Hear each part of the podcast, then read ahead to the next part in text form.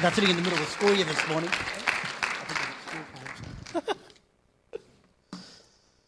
Wow. Morning.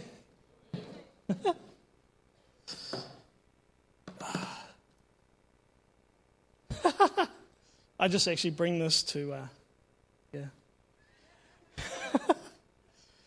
oh man, what an awesome time of worship this morning.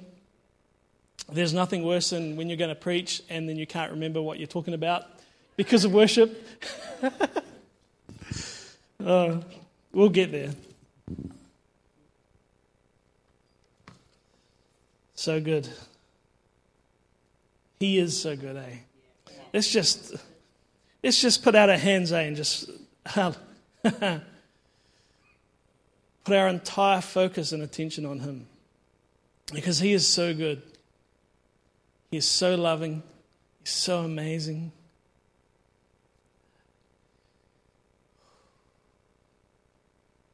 Holy Spirit, we just love on you. Jesus, we thank you for that grace that we have. We thank you for the Father's love that we have.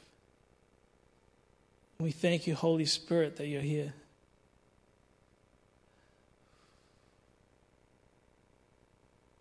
And you're so good at what you do. So we give you full permission to be you. Thank you.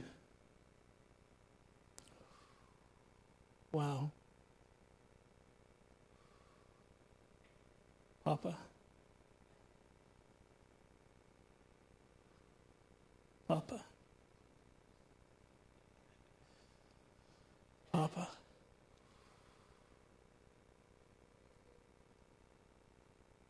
Thank you, Papa. Jesus. Mm.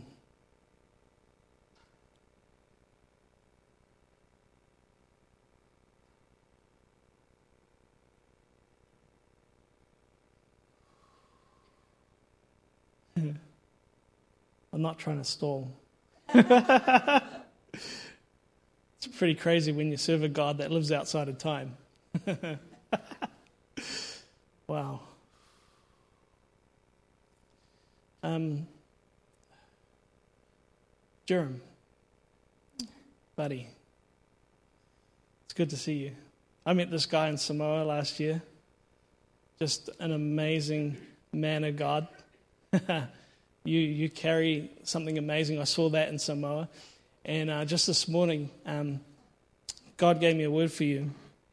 So you should stand, and then we put our hands towards you because it's, uh, it's the body recognizing who you are in God. You know, we're one body in Christ, and we want to acknowledge what God has put in you and agree with you and let, let it flourish and, and manifest on the earth so, so God gets glorified. Yeah. So the, the word I got was out of um, Isaiah 61. And he calls you an oak of righteousness. He calls you an oak of righteousness. And the Amplified puts it this oak of righteousness, lofty, strong, and magnificent, distinguished and uprightness, justice and right standing with God, the planting of the Lord, that he may be glorified. So we bless you with that. We bless you with that in Jesus' name. We bless you with that.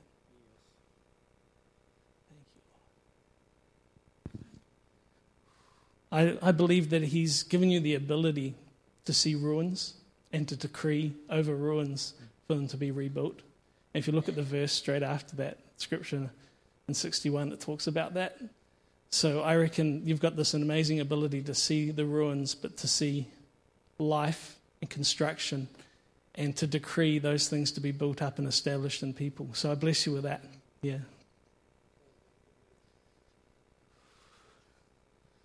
Wow. He's so good.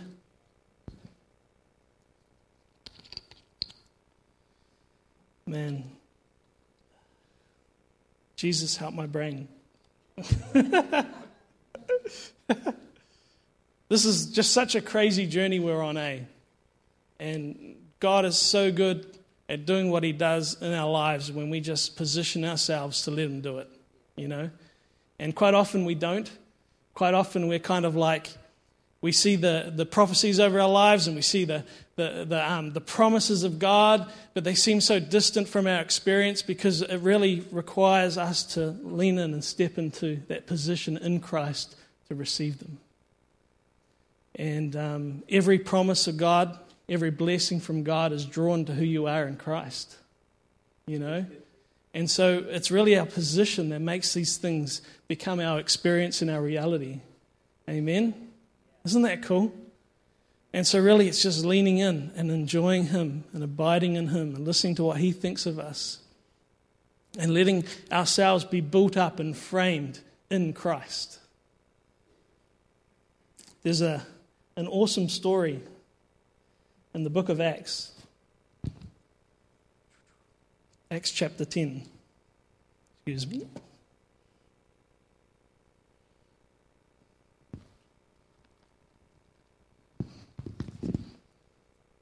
And um, bear with me. I won't read from the amplified side.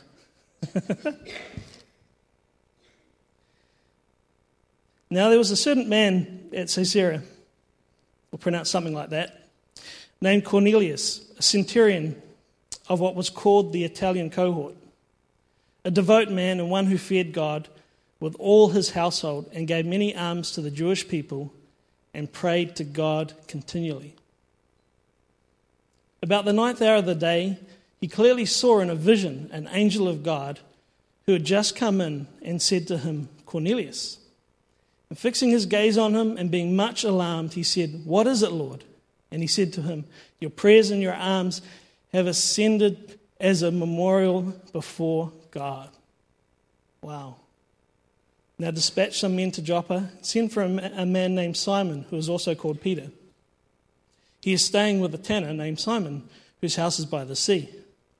And when the angel who was speaking to him had left, he summoned two of his servants and a devout soldier of those who were his personal attendants. And after he had explained everything to them, he sent them to Joppa.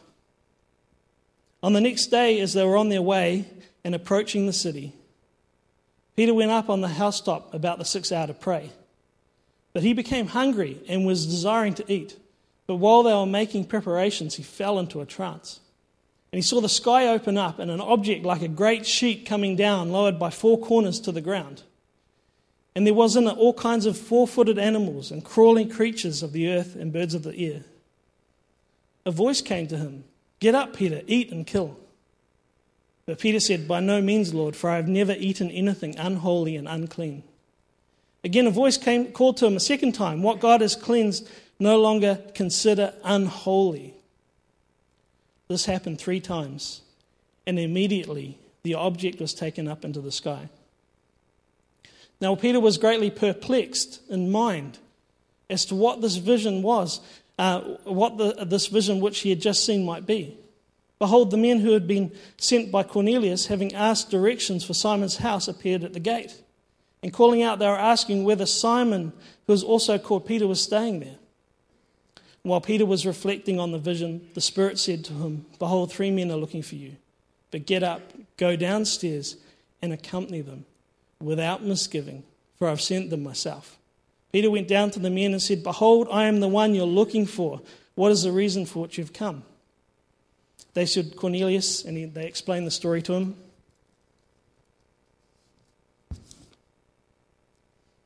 We'll carry on from somewhere. From verse 23. So he invited them in and gave them lodging. And on the next day he got up and went away with them and some of the brethren from Joppa accompanied him. And on the following day, he entered that place that no one can pronounce. Now, Cornelius was waiting for them and had called together his relatives and close friends. When Peter entered, Cornelius met him and fell at his feet and worshipped him. But Peter raised him up, saying, Stand up too, for I am just a man. And he talked with him. He entered and found many people assembled. And he said to them, You yourselves know how unlawful it is for a man who is a Jew to associate with a foreigner or to visit him. And yet God has shown me that I should not call any man unholy or unclean. That is why I've come without even raising any objection when I was sent for. So I asked, What reason have you sent me? Cornelius said four days ago to this hour, and he, and he shares his vision. Verse 34. Opening his mouth, Peter said, I most, I most certainly understand now that God is not one to show partiality. But in, in every nation, the man who fears him and does what is right is welcome to him. The word which he sent to a son of Jesus, preaching peace through Jesus Christ, you yourselves know the things which took place throughout all Judea. And, and Peter starts to preach to him about the good news and the resurrection of Jesus.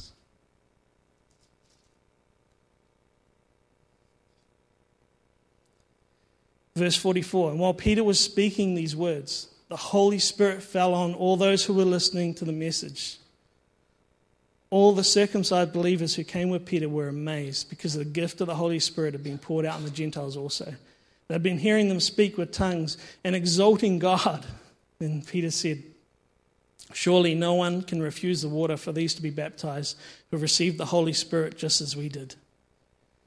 Wow. It's a long passage, but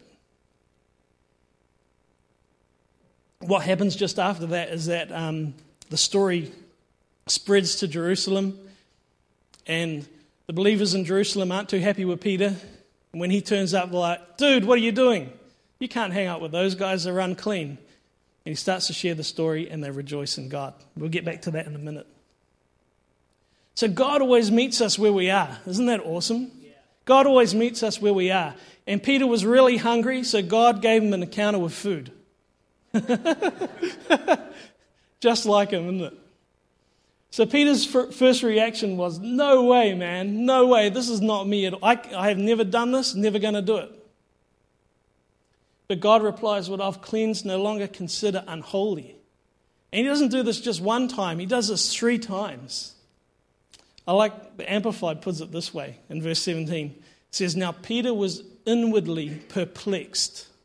Sounds like some sort of fitness device, eh? Working on his abs there and, and, and doubted as to what this vision which he has been, which he had seen could mean. Goes on in verse 19, and while Peter was earnestly revolving this vision in his mind and meditating on it, who's ever done that? Like just stuff stirred around in your head. You know, it's, it's consuming, isn't it? The Holy Spirit said to him, Behold, three men are looking for you. Get up and go below and accompany them without any doubt. This is the Amplified Version without any doubt about its legality or any discrimination or hesitation, for I have sent them. Wow. I like the Amplified. I didn't read from that one to spare you. I love this. You know, this is the guy. This is the guy who was impulsive. You know, we see that in the Gospels, eh? Peter had a problem. He was very impulsive, he was hasty. But we see something amazing happening here in this story. And actually, I would encourage you, eh, just as like this is a freebie, like when you're reading the Bible, don't read like chapter to chapter, read event by event. Read event by event. Don't stop partway through this story because you miss so much. You know? Read event by event. Thanks. So Peter's struggling with this vision and its meaning, you know? But he's really walking it out with the Holy Spirit. He's walking it out with the Holy Spirit. He goes and meets these guys. He hears the story of Cornelius. He invites them in for the night. And then the next day, they leave for um, Caesarea. I had to type that out phonetically. It could be wrong, but I had to check on YouTube how to pronounce that. I probably still got it wrong. And then I looked up. Oh, I thought, how far away is Joppa from this place called, starting with C? And it was like 48 kilometers to walk. 48 kilometers to walk. So if you look at the story, it was a four day return journey that these guys undertook. You know, it was a four day process to get there and come back with Peter. So this is a 48 kilometer walk he's about to engage in.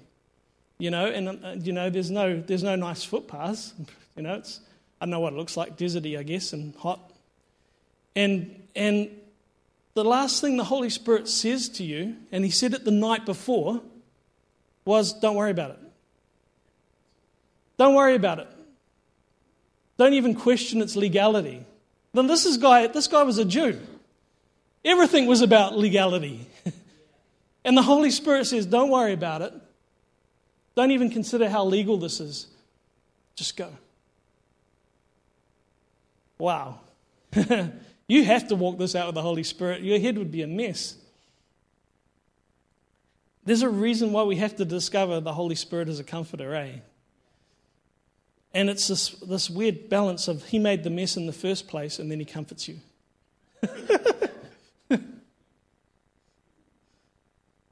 so they come to Caesarea. Caesarea. They come to the place where Cornelius lives.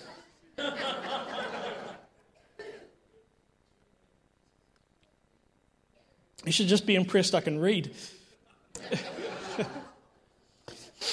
He's greeted by Cornelius and by a large group of people that he wasn't expecting. And the first thing that Peter says is, I'm not supposed to be here because you're foreigners, but God told me it's okay because he likes you. the Amplified puts it this way I come without hesitation or objection or misgiving. I like that. Peter has to make this claim I come without hesitation, objection, or misgiving. You know what? I reckon that right here we see Peter as a forerunner of positive declaration. Because I don't think he really believed it at this stage. I don't think he believed it. You, you look at it, he had to justify him being there. So Cornelius shares his story. Peter's listening to the testimony of Cornelius. And then Peter's response goes, I most certainly understand that God is not the one to show partiality. But in every nation, the man who fears God and does what is right is welcome to him. Wow. You see this progressive revelation. And he goes on to preach. And as Peter's preaching about Jesus Christ and, and, and you know, testifying, because he, he did life with Jesus, he saw Jesus die, and then he saw the resurrection of Jesus. And he's testifying to Gentiles. And as he's sharing about the goodness of who Jesus is, the Holy Spirit falls on them and they start speaking in tongues. Wow, you got to get this. This was way off Peter's map. Way off his map. He was struggling with just being there let alone watching the Holy Spirit, his cherished Holy Spirit, the Holy Spirit of his, his loving Father, fall down on these people that he, he really considered unclean because that's what had been framed in him. You know, these guys are going through a massive shift from an old covenant to a new covenant mindset, you know, and we're still trying to do that sometimes. How awesome is that? How, how neat would have that been while you're preaching? The Holy Spirit fell, people started speaking in tongues. Look around in anticipation.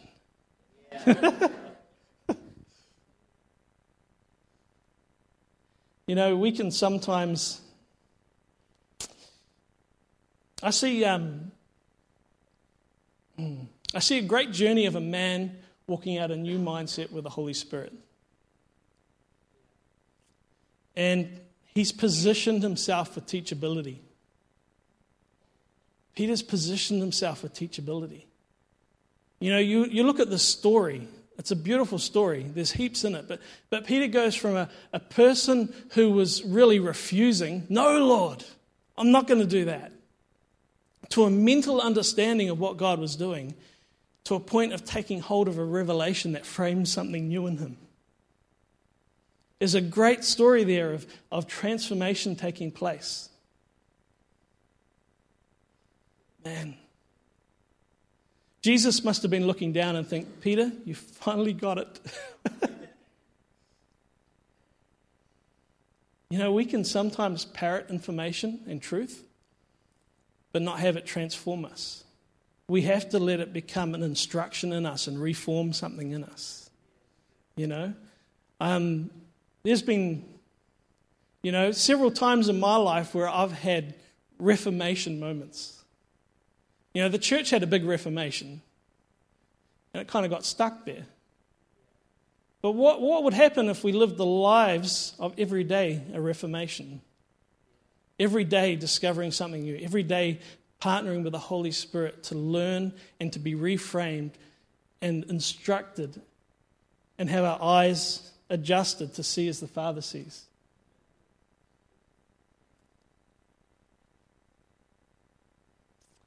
So I had several, several um, key moments in my life, my journey, where, where this took place. I remember this was 2007, and um, I was at a conference, and there was a, a very well known speaker speaking.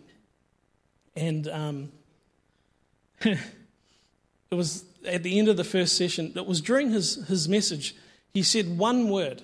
Now, I didn't listen to the context, I didn't listen to the fullness of what he was saying. He said one word, and straight away it hit a theological nerve in me that I'd been programmed for. And straight away I rejected everything he was saying. Straight away I said, This guy's wrong. and I was talking to my friend afterwards, after this first session. And I said, I don't believe anything this guy said. And my friend goes, Well, is that because of the lenses that you're using on your eyes? And that one little phrase was like, ooh. Dang. i got to do something with that now. Hey, I have to action that. I, that could just fall to one side and I remain in a place of unteachability. Or I lean in and see, what does this actually mean? Holy Spirit, what do you want to show me? And so by the end of the conference, after just letting the Holy Spirit come and reveal to me. The end of the conference, I decided actually, I believe absolutely everything that guy had said. so that was good news for him.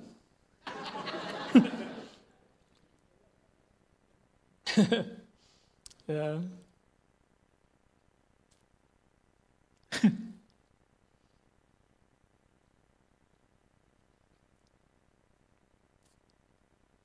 Man.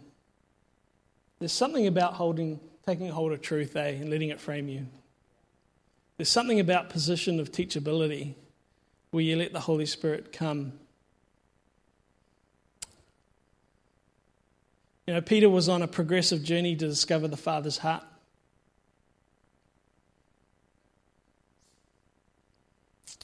Can you imagine that? He used to belong to an exclusive club. His chosen people. Wow. Exclusive club, you know? In the Amplified, where, where Peter goes, this is a sideline, where Peter goes um, back, back to Jerusalem and they tell him off. In the Amplified, it puts it like this the, the, the circumcision party.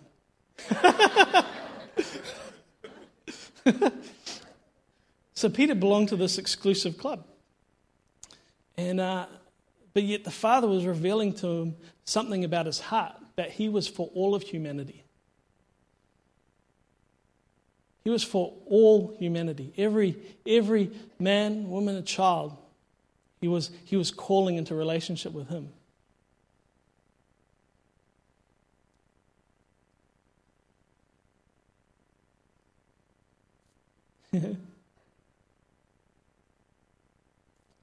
Isn't that amazing that the story that broke out with Jesus, the Holy Spirit pouring out on the Gentiles, and it makes its way back to Jerusalem? Peter finally turns up and they get angry with him. What are you doing? You can't be there. But what I love what takes place in this moment is that Peter Peter doesn't just repeat a personal vision. He doesn't repeat a personal vision, he shares a story of a testimony. A, testi- a, a, a story of transformation. I'll put it that way a story of transformation. Transformation in himself, transformation in a new people group, and, uh, and this, trans, this, this testimony of transformation shifts something in the body of Christ in Jerusalem that they praise God and rejoice. Wow. This is what positioning ourselves for teachability does. Reformation on a personal, local, regional, international level. You know, we've had significant key moments in the church, you know, things like Toronto, Brownsville, and, and, and those sort of igniting things that have been key moments in the church for receiving truth. But what if we set ourselves up every day to step into a day of reformation? What if we decided that this morning, God, I'm going to walk with you, Holy Spirit, and I'm going to, I'm going to expect you to come and frame something in me today? What if every day we had a Reformation moment?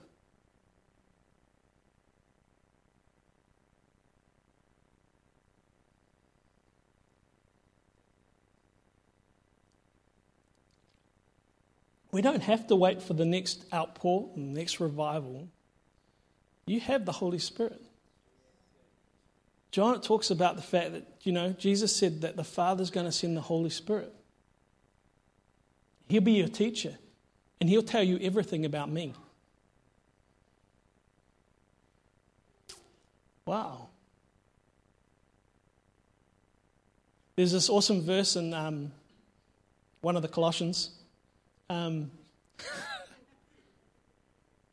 it's, it's the very end. It's, it's Paul signing off a letter. When you send an email, you go, cheers or bless you. Paul writes this amazing little statement. He goes, That the grace of Jesus, the love of the Father, and the communion of the Holy Spirit be with you always. Wow.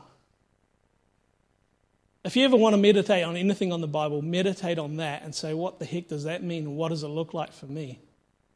The grace of Jesus, the love of the Father, and the communion of the Holy Spirit.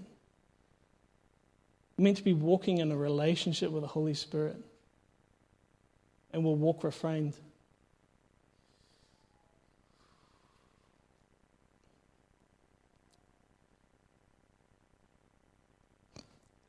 I kind of call this, um, having a message that's a little bit similar to this, and I call it wearing the L plates in the kingdom. Just wearing the L plates in the kingdom, because I think deciding that you're just going to wear L plates, learner plates, put you in a position where you're going to walk teachable, where you don't have all the answers, you don't even know all the questions. But you're willing to have God come and instruct you and teach you. There's an awesome um, Psalm 32.8. Ah, knew that one. Um, Psalm 32.8 where God says that I will instruct you and teach you and guide you with mine eye. Wow. What does that look like? I was having a, I was having a meeting a while ago with someone and um, this guy had all, he knew everything. He knew everything. So it wasn't Trent that I was meeting with. oh. oh, you received that wrong. You re- he just walks with L plates so well, you know.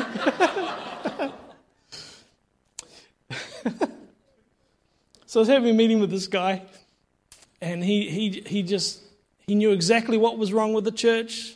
He knew how it should be fixed. You know, you know this, is, this has happened before. And I was thinking about this conversation with this guy. And um, the other week it led me to this thought the unteachable always have an answer. The unteachable always have an answer, but it's those who position themselves to be teachable become part of the solution. The unteachable will always have an answer, but it's those who position themselves to be teachable become part of the solution. Peter positioned himself to be teachable by the Holy Spirit. As much as it did his head in, he kept remaining in that place. And it led him to being a catalyst for a shift in thinking that revealed the Father's heart. Wow. See, God's in the wineskin changing business. You know? My dad has a brewery. but he's old school, he uses wineskins. He's in the wineskin changing business so he can fill you with new wine. He's renewing our mindsets daily. See the connection. But it only happens in that place of teachability. It only happens in that place of abiding in Christ and in connection with the Father and with the Holy Spirit. So, what would happen today if we decided I'm going to have a reformation? Today, I'm going to have a reformation.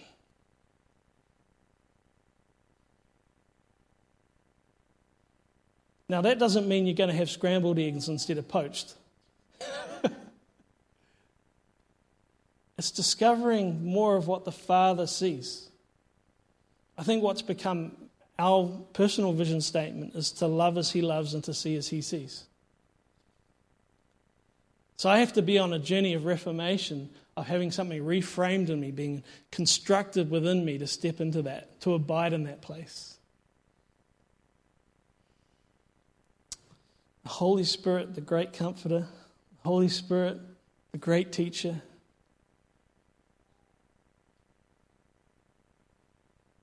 So I want to share this idea that teachability in practice, the practice of teachability, looks like communion with the Holy Spirit. It's that simple, I think. Because you're, you're, you're recognizing I'm in a relationship with His Holy Spirit, and His purpose on the earth is to be a teacher to me and to reveal the fullness of Jesus to me so that I look like Him. I think that's what teachability looks like communion with the Holy Spirit. Wow.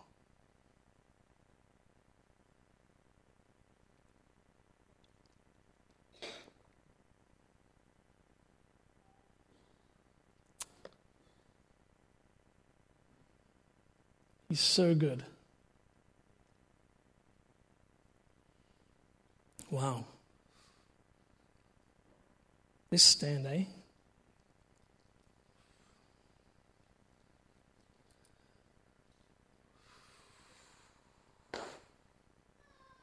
Papa.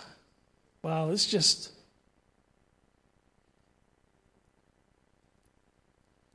Holy Spirit, we just, we acknowledge you.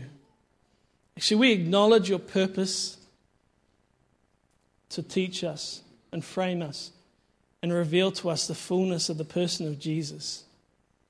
And Father, we thank you that is your goal for us before the foundation of the world, that we would have our lives ordered by the firstborn.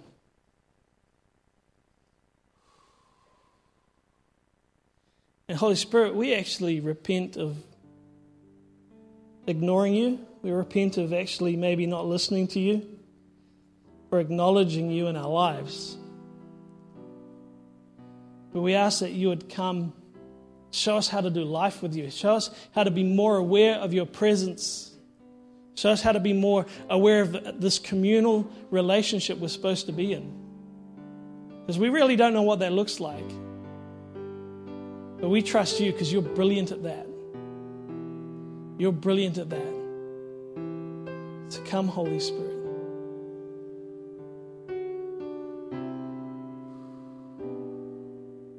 Let's just worship Him for a moment. Worship the Holy Spirit for a moment.